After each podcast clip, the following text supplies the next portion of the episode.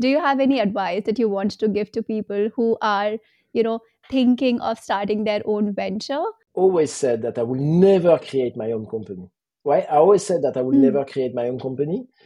I don't know because I felt like as an HR person, my role was to support leaders and never be a leader myself, right? It's only in my last company when I was surrounded by a lot of ex entrepreneurs because my last company really valued hiring ex entrepreneurs for their ability to do things and so on. And then I was surrounded with people that talked me into, you know what, it might be possible. Hey everyone, welcome to another episode of People's Stories. I'm your host Priyanka, and in this episode, we are actually going to talk about two super interesting topics. But before I get into that, if you are somebody who's here for the first time, welcome to our episode. I really hope that you like the content. And if you've been somebody who's been here for a longer time, thank you so much for staying tuned. So, in this episode, we are going to talk about two topics. I mentioned it earlier because I'm super excited about it. So, the first one is entrepreneurship. Have you ever wondered how do you start your own firm? What would idea creation look like? How are you going to raise funds? How are the first few years going to look like? How would you navigate them? If this is something that you've been thinking about, then stay tuned because here we are going to talk about these exact questions and you might get your exact answers. The second topic that we're going to talk about is compensation. How are salaries decided? What are the new laws and regulations going to look like? And how is it going to impact the future of works in multiple countries? If these two topics are something that you are interested in or have been seeking answers to, then stay tuned because I'm 100% sure that you're going to get some brilliant insights from this. Once again, thank you so much for being here and have fun. A very warm welcome to everybody to today's episode of People's Stories. I'm your host Priyanka, and today we have it's a very difficult name to pronounce, so I'm going to try. Virgile Raingeard in the studio with us. Did I say it's, it correctly? It's a nine and a half out of ten, Priyanka. I think it's one of the best ones I've ever heard, right? And I say nine and a half out of ten because I was telling Priyanka that I usually have this mini game. I, I grade people when they pronounce my name, non-French speakers, of course. That was probably the best attempt I've ever had. Okay, that's good. I mean, because it's it's it's actually a difficult name, and for somebody who's used to English speaking, I think there are syllables that are like difficult to speak. Indeed. But then I'm super excited to have you. Thank you so much for joining. Thank you for giving your time. I know you are super busy with everything, but for our audience, uh, just to give some context behind who are we talking to and what are we going to talk about, I'm speaking to the CEO of Figures Figures is an all in one compensation management platform, and Virgile has been the face behind starting this whole um, company. And so, we are going to talk about a lot of things compensation related, compensation industry related, and generally about business. Um, so, for example, how do you set up a new company? You know, how do you raise funds? How do you acquire customers? Those kind of things. But before we get into the details, Virgile, can you give a good introduction about yourself? Where are you coming from? Where are you based? What's your story? What motivated you to start uh, Figures? Well, I think I have a bit of a real story, right? But in a way, everyone's story is kind of unique. But mine started, I have a computer science background, right? I have a computer science degree. But then I was like, I don't feel like I want to do a computer science type of job. I don't want to be a developer because it feels too lonely of a job, right? And I think I was like, I want to do something where I can use more of my social skills in a way.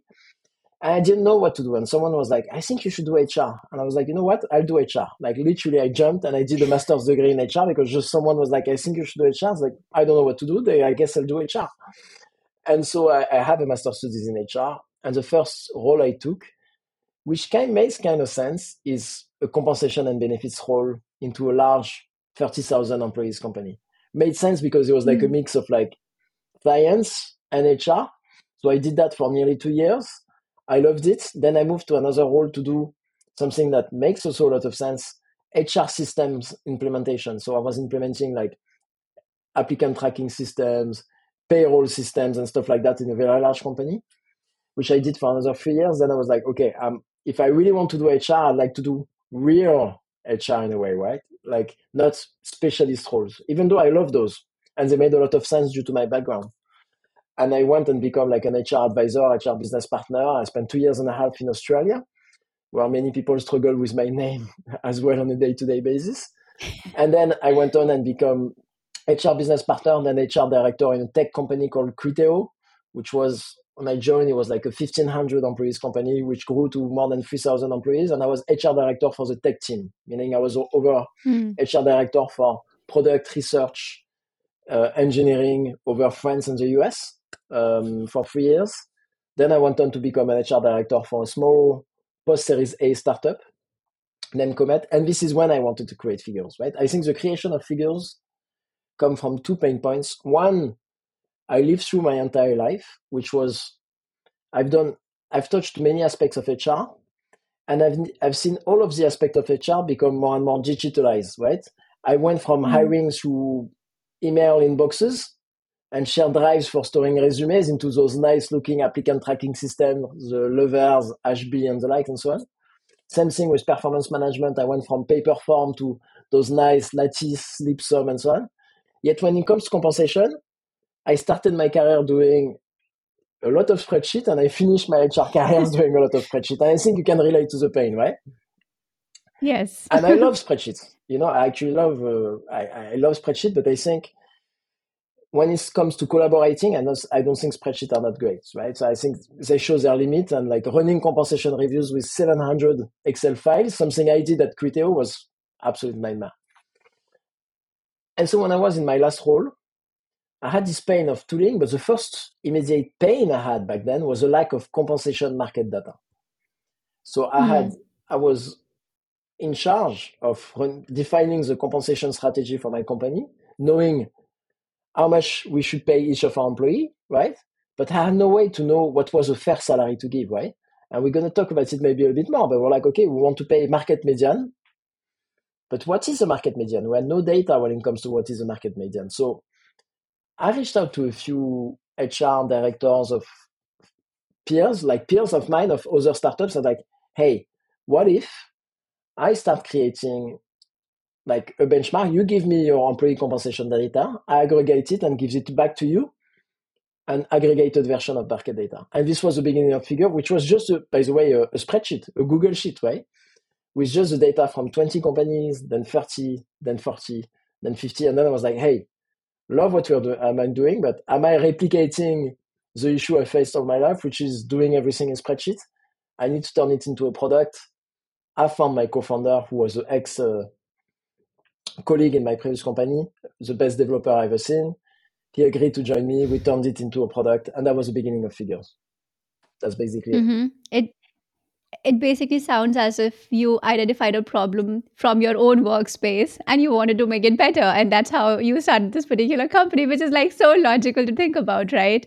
Um, exactly. It's like I, I'm, I'm, I'm, i'd like to think i tried to create the product i wanted to have back when i was like a hr director right? I wanted to create the data set and the product i would have dreamed to have back when i was an hr director hmm And so when this idea came to your mind that okay, I want to start my own company, and and you're already saying that you started working on like a use case, Exactly. and then you wanted to make it more scalable and more sustainable, and that's where the product development piece came into picture.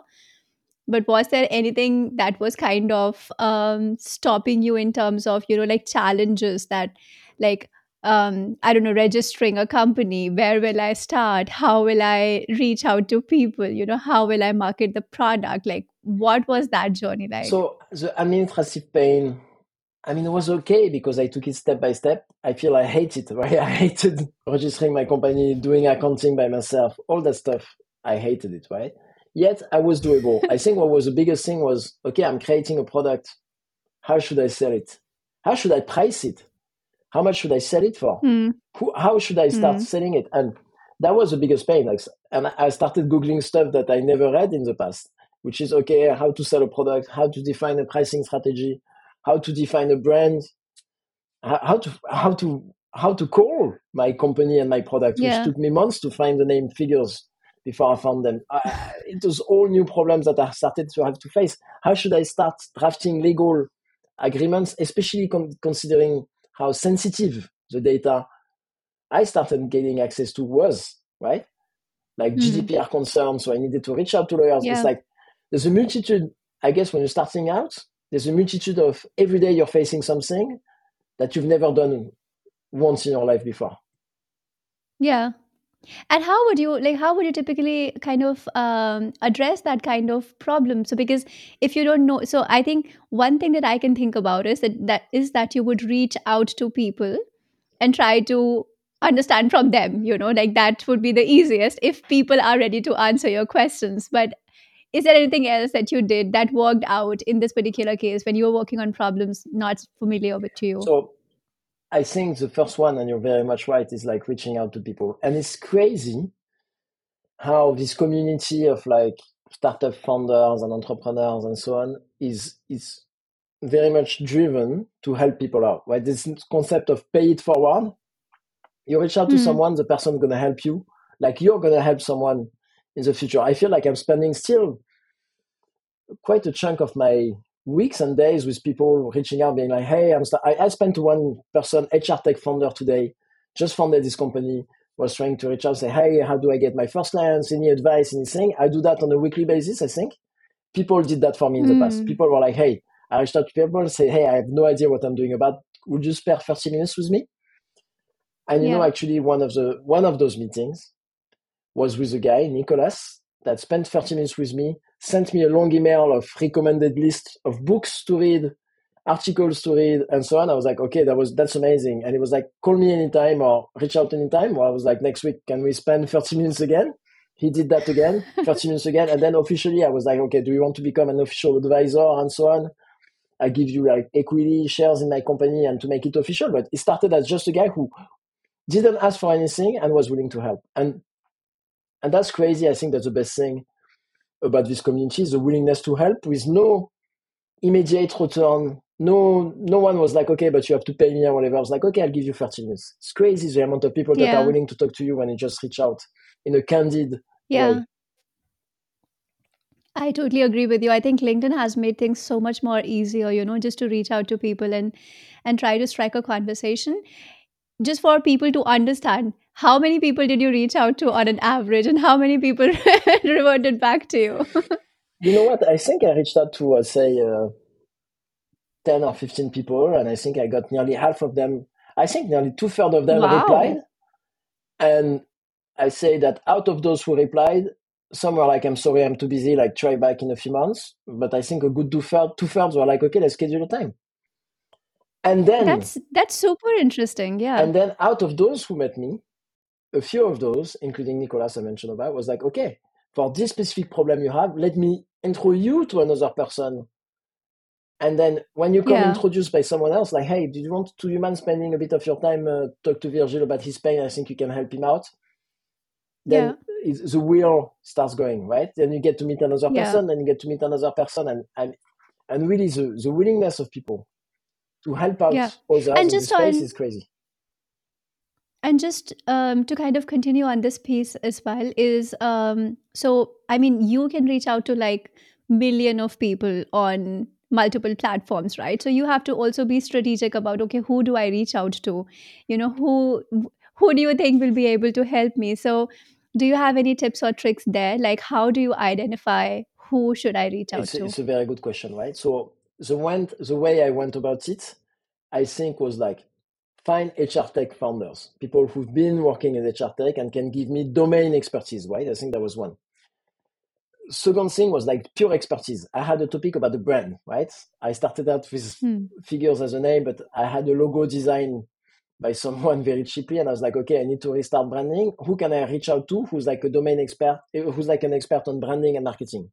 So HR tech, hmm. specific expertise on certain verticals, I think, and the third one was like, who can I reach out to who has businesses similar than mine in dynamics? For example, my figures business originally was very much a data business, right? Aggregating data, giving back data, which is called the data co-op type of business, meaning we gather data from company, and so the more companies we have, the more data we send back.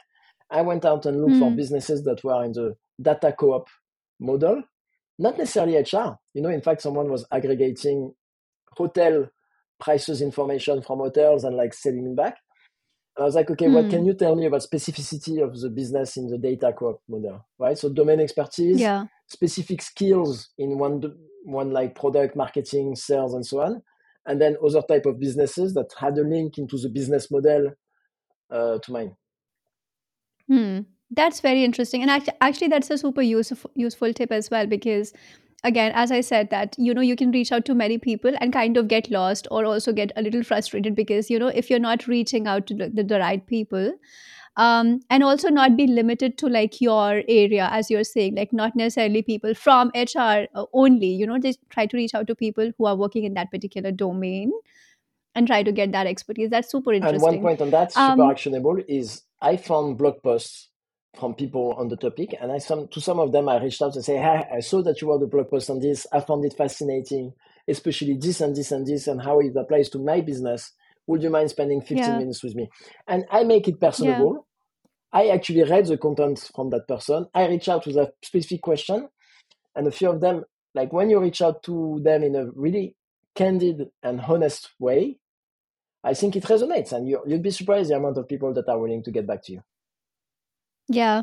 I think this is like the cherry to the cake because um, actually being honest and being genuinely interested are like two super critical things because people will identify. People will identify that, you know, you are just reaching out to like 10,000 people or are you actually really reaching out to them because you want their expertise. So I think that's um, very useful. And a last thing that's coming to my mind in terms of setting up a business, and because we just went into this topic right away, was um, if you have to start a business, and let's say you already have an idea in your mind, you are already identifying, you know, like what area I want to create a business in, what the use case, the problem statements are what is the first thing that you should start working on? And I'm giving you a few options because a few things are coming to my mind. So the first thing is co like your team, your core team. So uh, is the core team super important?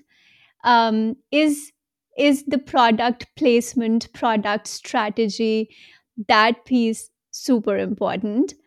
Or or anything else that you can think of? Like what do you You think? know, I think the most important part is to talk to potential customers, validate the exact problem that you're trying to solve and how you're going to solve it. Right? I think that's the most important part. I think people have an idea, but that's they haven't refined it yet. You need to speak to potential customers. Like I, you just get time from you're gonna you want to sell this product to someone, get this audience and like, okay, do proper user research. Meaning, okay, do you are you facing this problem? Yes.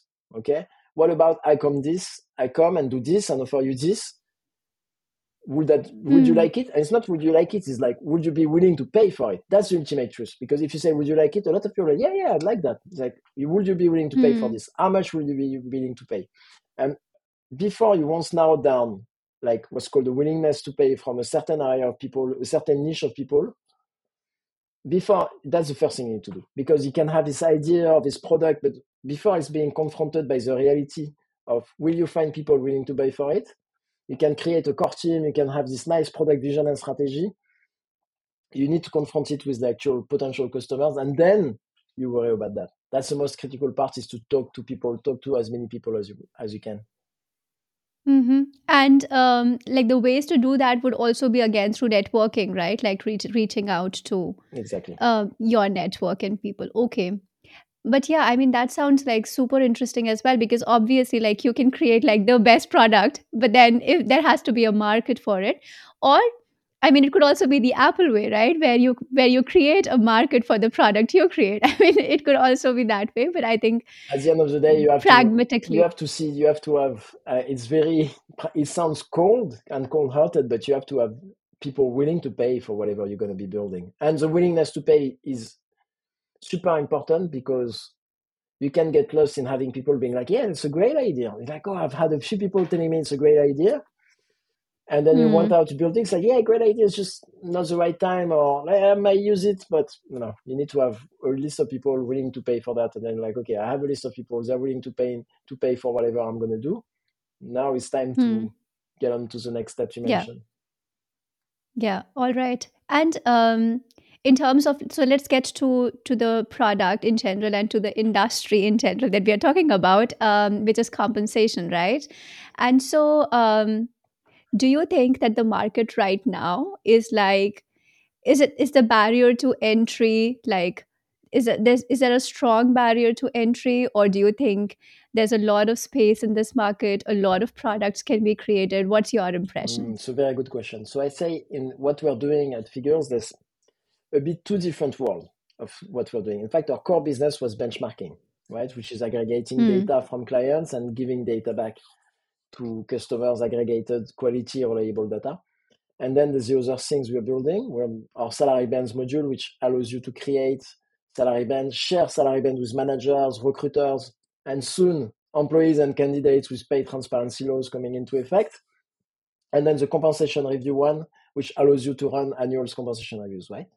There's a very data driven one, which is the one I was talking about. And then there's more tooling, workflows, facilitating collaboration, and so on. Two, those two are different worlds because in the second Hmm. one, I think there's room. And in fact, there hasn't been enough innovation in the space. People have been screaming to stop running compensation reviews out of Excel and so on. So I think, and I know there will be more and more there's space there and there'll be more and more people going there because with pay transparency laws, for example, the topic is going to be more and more important. The topic of yeah collaborating on compensation, informing managers, informing employees, informing candidates about salary ranges, gender pay gap, and so on is going to become important. So I think there's room there and the barrier of entry is not that high if you build something great. Hmm. In the data part, however, it's much more complicated because to be able to yeah give a benchmark, you need actual data. And to need data, you need to convince people to give you their data. So it, this is a, an industry in which there's a bit of a cold start problem, meaning, let's say I started, we started out in France, right? In France, Hmm. I had my network to start building it, and then it took off. But when we opened Germany, for example, the first German clients we went out to, they were like, okay, we're building this amazing compensation benchmarking solution, right? To give you the best insights of the market. It's like, great, great. Show me, give me some insights. Well, turns out I don't have that much data in Germany. I need you to give me data before. It's like, okay, come back once you have data. Everyone wants the data. yeah And you need to break out of this circle, and this is hard. This is hard. So the barrier of entry yeah there is much higher.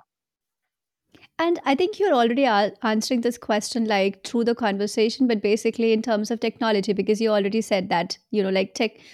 I mean, right now, for example, technology is almost at its boom. Like everything that we see is is becoming super advanced. And how do you see that impacting like the comp and ben industry in general? Like, do you see a lot of? I mean, I would love to see a lot of um, technological advancements happening in this area. And as you're saying, like data getting the data so that should become easier it should become more let's say integrated in the system right um, what's your opinion Well, I think I'm seeing some movement. He hasn't been some movement for years, and I don't know if maybe you have an opinion into why we haven't seen that much innovation in the compensation space for a year. I, I have some theory, but I have some doubts and some reasons why I don't understand, other than this is hard to do, right?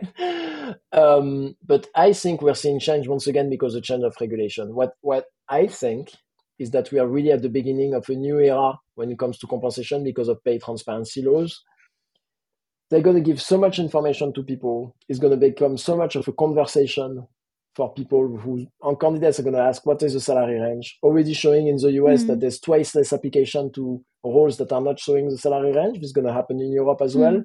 Employees will have a right to information to know if they're paid well compared to their peers or not. It's going to start so much conversation that companies will have to adapt strengthen their compensation policy and adapt the way they talk about and collaborate about compensation. And it's going to drive a lot of innovation. Regulatory changes yeah in a lot of industry have been a key driver for innovation. It's going to be the, case, the same for compensation. yeah i agree I, I kind of agree with that because i mean uh, uh, because it's going to become a mandate right it's going to become a mandate in a lot of countries a lot of cities states and eventually it becomes like an important parameter for the companies as well because uh, because of pay transparency laws that you're talking about. I think it's going to become make this area as well like uh, it's going to uplift this particular area as well. Um this is what i think also. And so now let's get into like even on a level a level below and let's try to address to people the most interesting question that they have in their mind how are the salaries decided you know? And because you have been in like this particular industry for a long time have have had experience in multiple companies what's your opinion? All right so i think it's a bit of a simplification right? But i'll put that into two categories immature companies and more mature companies right? In mature companies this is how it happens. Let's say most companies that are just starting out and so on the truth is it's super negotiation heavy, right? Or super, you go out, apply to companies, they have like five, ten people. They're like, oh, what do you want? Uh, it seems like, okay to me, let's go with that, right? Lots of negotiation happening, still immature. Lots of inequality being created that way. Lots of negotiation having a huge impact onto the actual outcome and like negotiation skills, which is bad for equality and fairness. So that's like unstructured environment, like like day zero for companies, but some companies are still operating like that at like 40, 50, 60 employees. Less and less, I think. But that's the old way of doing it, right? The old way, the historical way of, I don't want to get too philosophical, but capitalism has been, you want me to do a role for you, how much are you willing to pay?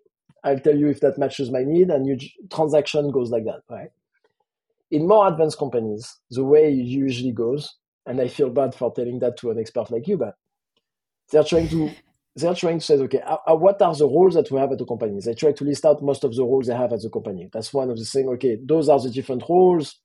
We have like developers. Is developer enough? Maybe we have backend, front end developers. We have marketing specialists. We have communications managers. They list all the roles. Second thing, which is super tricky, as you know, they try to define levels or form of grading the role for usually the role the role of grading is to grade the actual importance or impact of the role. Sometimes it's for grading system like junior, intermediate, senior. Sometimes it's like A, B, C, D up to H or I or J or something. Is to weight a, a role's importance or impact within the company, and that in fact creates a grid of role and seniority level. So like junior backend engineer, director for communication, so director of internal communication via SwissGrid. And then for to know how much they're going to pay each job, this is when usually they use market data. Says, okay, I want to pay, I want to know how much I should pay my director of internal communication.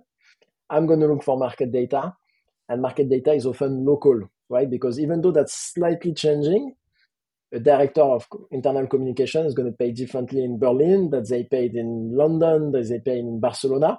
So you access to local compensation market data that will tell you, on average, or the market median for a director for internal communication in London is 120k. And mm. then as a company, company should have, not all of them have, a compensation philosophy says, okay, I want to pay at the market median. Or maybe, you know, I want to attract top talents through compensation, which is not the only way to attract top talent, and I want to pay above that. So I'm going to pay 140k for that role. But sometimes, and mm. what most companies do, they were like, I won't pay everyone 140k because I want to some wiggle room to pay more or less depending on seniority, work experience, potentially diploma, certifications, and stuff like that. And therefore, I'm mm. going to create a salary range. And the salary range, you start off the 120 and says, okay, I'm going to do plus or minus 15 or 20%. So I'm going to, the salary range for this role is going to be 100 to 140. And then when the candidate applies, normally with as little negotiation as possible, which is not often the case, not always the case, let's say, the company will be like, okay, I'm, I'm going to go and choose whether I pay this person more 100 or more towards 140 based on prior experience, expected impact, seniority, and so on. And that's the way you normally get the offer out. Very often taking into consideration candidate expectation as well, which is going to drive part of the way you, you put the person within that range. But in theory, it shouldn't drive it too much, right? It should be expected impact and so on. That was a bit of yeah. a long-winded answer. Was it a correct one though, Priyanka?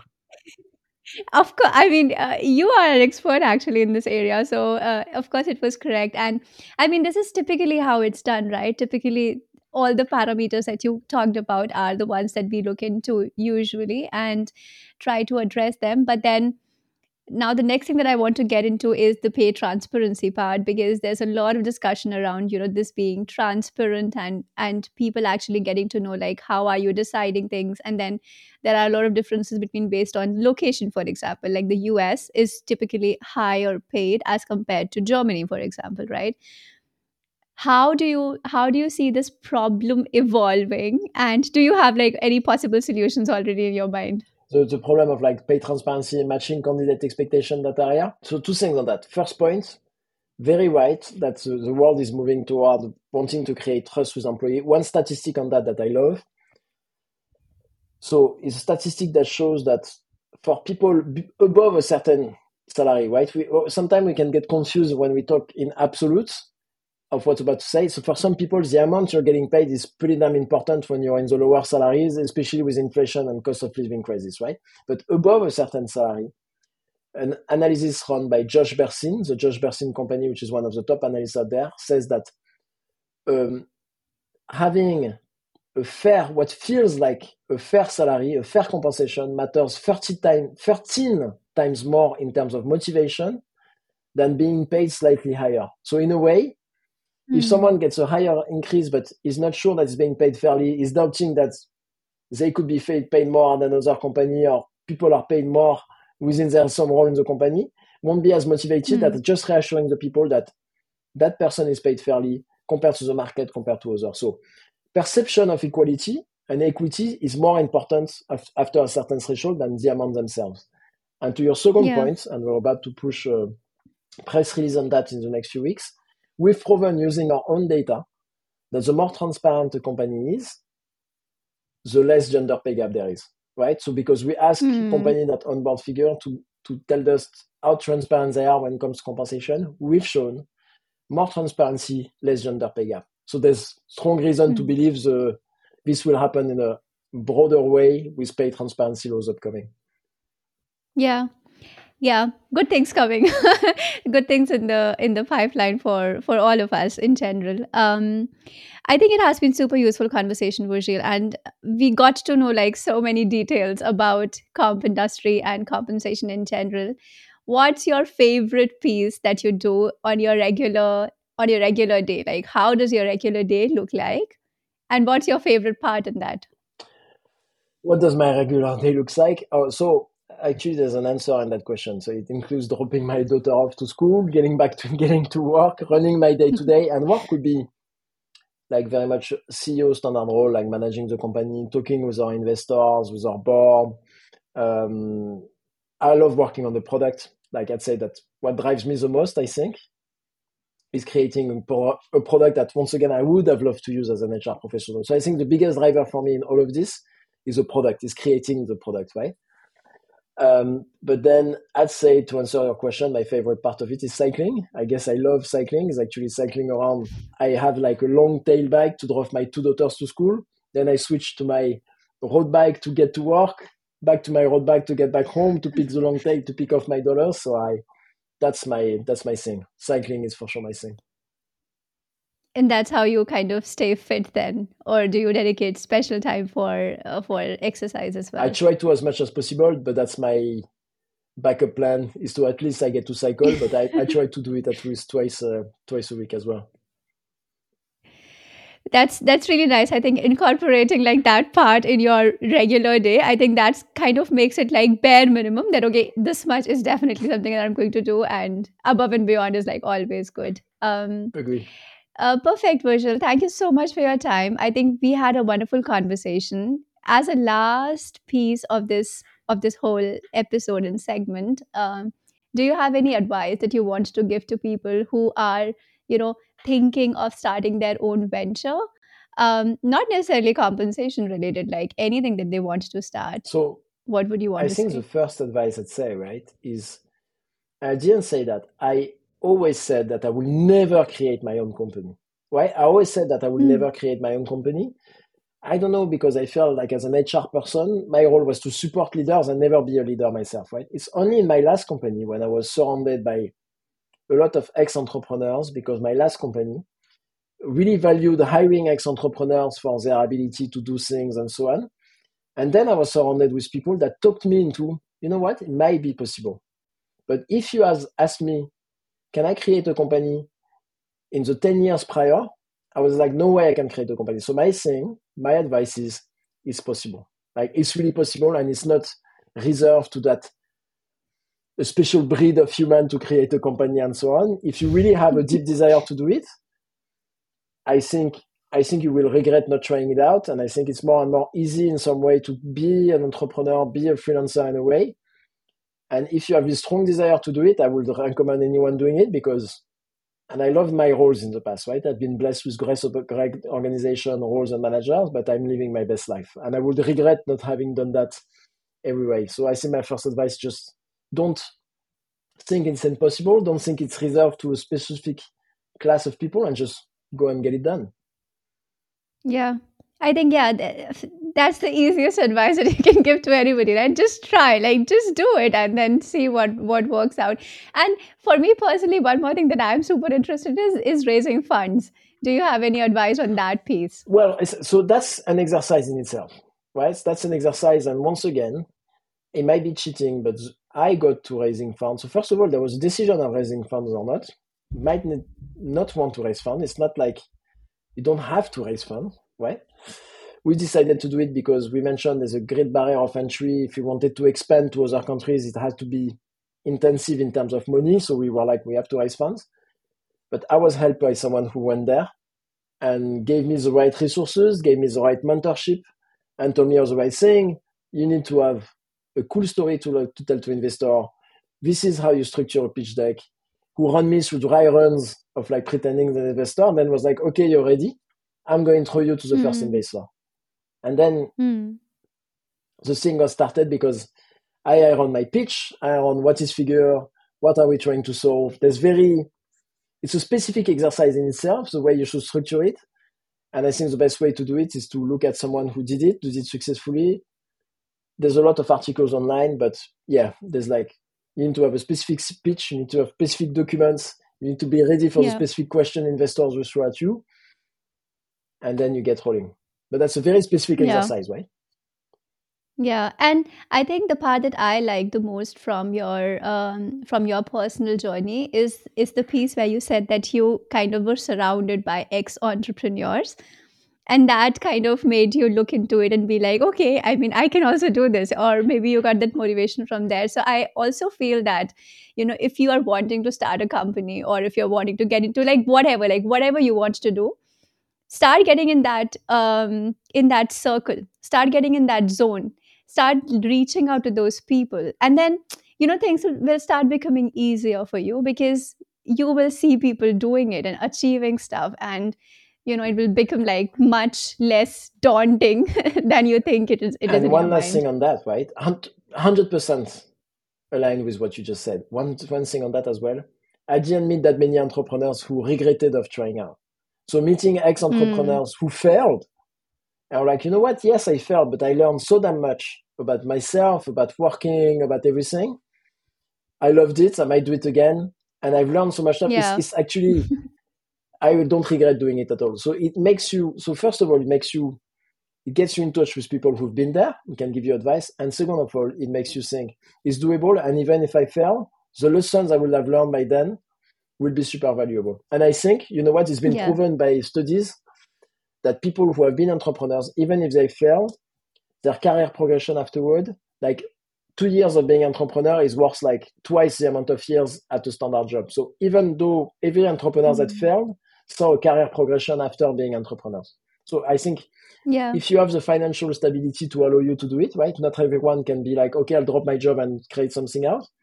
If you have the financial ability to do it, even if you fail, it's going to be a career booster afterwards. The risk is very minimum. I I cannot agree more. Like I personally have in my own friend circle, I have a few people who have been entrepreneurs are or are entrepreneurs right now. And the kind of thought process they have, the kind of productivity they have, the kind of problem set problem solving mindset they have, it's like fascinating. It's like so different from general, uh, from what you can see generally, and um, it's inspiring. it's inspiring to just be in that uh, circle. I agree.